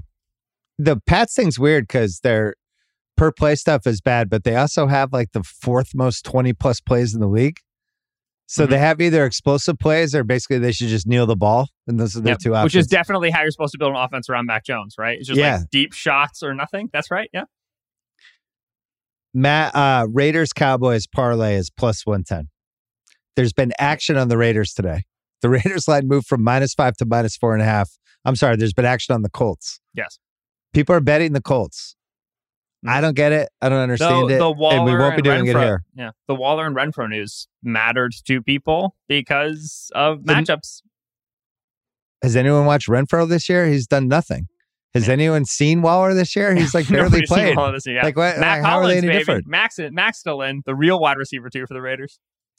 Before we go, um, Chargers Niners feels like a mild stay away to me. You could make a case for both sides. I don't really know what I'm getting with the Chargers team, which seems like it's getting healthier. It feels like this could be a Niners put themselves on the map on a Sunday night. Like, oh my God, here they are, the real contender. They won by 20. Or like what we've seen with the Chargers all year, where they look like shit, but they're hanging around. Yeah. And it's like, how about. are they down three? Like, what's going on? Herbert's yeah. been hit 28 times and now they have the ball and they have a chance to win. So to me, it's a stay away. Yeah, there. I I feel the exact same way. I liked the Niners a lot coming into this game. Circled the matchup.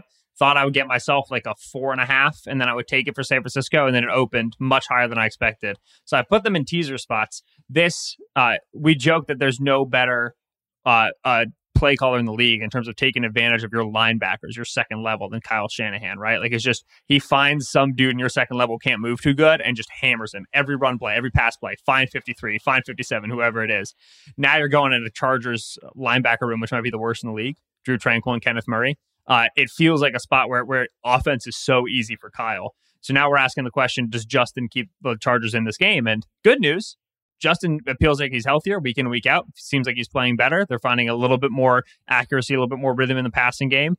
Bad news. Storm Norton might play this game. And if Storm Norton is playing a game, I do not want a piece of the Los Angeles Chargers. Uh, so some injury news that you'd like to see for the Chargers when we get closer. But I like Niners and teaser legs right now. Like the Niners to be able to put a ton of points on this Chargers second level, not suited to playing a team like San Francisco.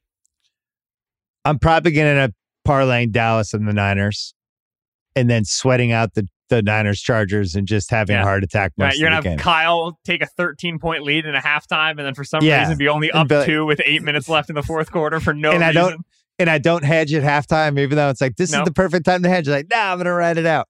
Uh, who's your favorite big dog this week? Do you have one? Jacksonville. Jacksonville's uh, is uh, my favorite big dog that I like. I've been talking myself into and out of Houston against the Giants. Just Houston coming off of a, a, a of a long rest, coming off of Thursday night. Davis Yeah. Mills in this Houston offense has been weirdly good when pressured. Uh, they haven't played a ton of man coverage teams, so when they do play man coverage teams against the Bears, against the Chargers, scored 24 points. Chargers scored 20 against the Bears, covered that game. Covered against the Jags, another man coverage heavy team. So Mills against pressure man teams has been that's when he's been at his best. So I, I I feel a little bit like Houston over 17 and a half team total, something I already have. Plus five and a half I've looked at a lot. I don't want to pull the trigger because I know what Houston is and I know what the Giants are. It's tough. So I bet on them the a couple weeks ago. It's brutal. They were just Yeah. catch Houston on the wrong week. It's like a cross off ten minutes into the game. Mhm. Um, I looked at them too because for the same thing you did. It's like eh, anybody can beat the Giants.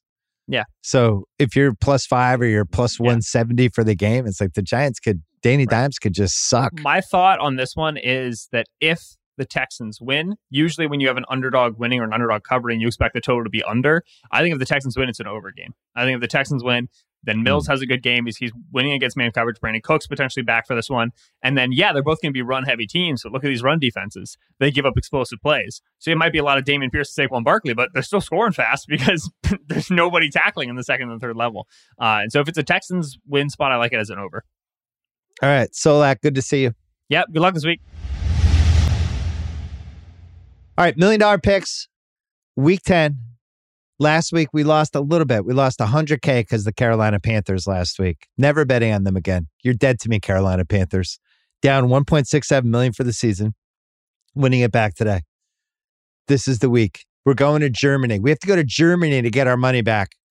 Seattle, plus three, fifth in DVOA, second in defensive DVOA the last four weeks, playing this Tampa team that if the Rams just get a first down in the last two minutes of the game, they lose, and we're having what's wrong with Tampa conversations all week. Instead, Tampa's favored by three against the Seattle team that has been money for us.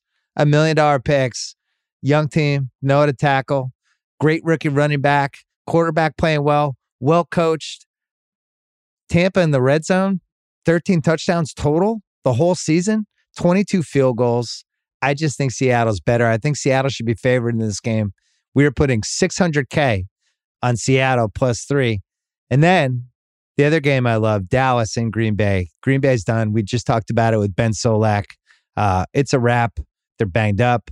Offensive line's banged up. Skill position guys, which weren't even good to begin with, they're banged up. Aaron Jones might not play. Rodgers looks like he's checked out. And you have this Dallas team with this awesome defense going into Lambeau. Are we sure there's going to be all Green Bay fans at this game? It feels like there's going to be some Dallas fans at this game. If you thought this Packer season couldn't get more depressing, I have news for you. It's about to because we're going to have a Dallas ass kicking in Green Bay with bummed out fans and like slightly more Cowboys fans than maybe anybody expected. So we're going to take the Dallas money line and we're putting it with two different bets. The first one, Vegas. I'm not happy about this either. Vegas is favored over the Colts right now. The line's minus four and a half. This is a bet against the Colts. I don't even care. They this isn't a bet against Ve- uh, on Vegas. This is a bet on the Colts opponent. The Colts just hired a TV analyst to coach their team from ESPN. I would have picked Mina Kimes. They picked Jeff Saturday, whatever. I guess he used to play there. He's never coached past high school. He has no idea what he's walking into. They've fired half of their coaching staff already. They have a quarterback who I watched last week against my Patriots who literally couldn't do anything. They can't block, and their defense is like, eh, mediocre. Um, I don't know how they have three wins. They are to me the worst team in the league. They're 31st in DVOA. It feels like that should be worse. And this is just a blind bet against the Colts in this ridiculous Jeff Saturday experiment that feels like the NFL version of tanking, if you want to be honest. I got Dallas and Vegas plus 110 as a parlay. Both just have to win. We're putting 300K on that. And then the other one, we're putting 300K on Dallas money line. Jacksonville adjusted line on FanDuel plus 14 and a half in Kansas City. I think they hang around this game. Kansas, uh, Jacksonville, they lead the league in first downs right now. 203 first downs. they move the ball and then they screw up inside the 10 yard line. Maybe that won't happen as much this week. Kansas City, big emotional uh, night game last week, feeling great about themselves uh, after holding off Tennessee, but they did play five quarters. Maybe overlooking this Jacksonville team a little bit. Who knows? I think Jacksonville can hang around. We can move Jacksonville to plus 14 and a half. Dallas money line parlay plus 113. We're putting 300K on that as well. And then we have two underdog parlays. We're riding the Cleveland Browns this week. They're playing Miami plus three and a half. Cleveland right now is they they're three and five, but they blew the Jets game, the Atlanta game, and the Chargers game. They really are three plays away from me in six and two. And that Nick Chubb not falling down against the Jets. I mean, you go through it, like they're hanging around these games. I think they could potentially beat Miami. They have the 50 VOA in the last four weeks. Miami's got some wins where they have they seem like they have more momentum than maybe is reasonable. Beat Pittsburgh by six, beat Detroit by four, beat Chicago by three. Congratulations. Um, I think Cleveland, I don't know if they're going to win this game, but I think they could. So we take them with the Vikings playing in Buffalo. I don't know what to expect from Josh Allen, but the Vikings, they only have one loss this season. They're three and a half point uh, underdogs in Buffalo. Why couldn't they beat Buffalo? Who knows? Put Browns Vikings together plus 520, grabbing that, putting uh, 33K on that. And then a little same game parlay. The Browns, the over of the game, 49 and a half with the Dolphins. That game's going to have points, probably. And then a Nick Chubb anytime touchdown, plus 645, putting 33K on that as well. Who knows? A little flyer on the Browns. We'll see what happens. But we love Seattle and we love Dallas and Lambeau this week. And that's where we're going to make our money. Those are the million dollar picks for week 10. All right, that's it for the podcast. Thanks to Verno. Thanks to House. Thanks to Solak. Thanks to Kyle Crichton for producing. I will see you on this feed on Sunday night. And if you want to hear me a little bit before that, White Lotus, episode three. We're going to be breaking it down in the Prestige TV podcast right after it's done on HBO. So around 7 p.m. Pacific, 10 p.m. East Coast time. That will be going up. Episode three. And by the way, episode three is a banger. Just telling you. All right. Have a good weekend. I'll see you on Sunday.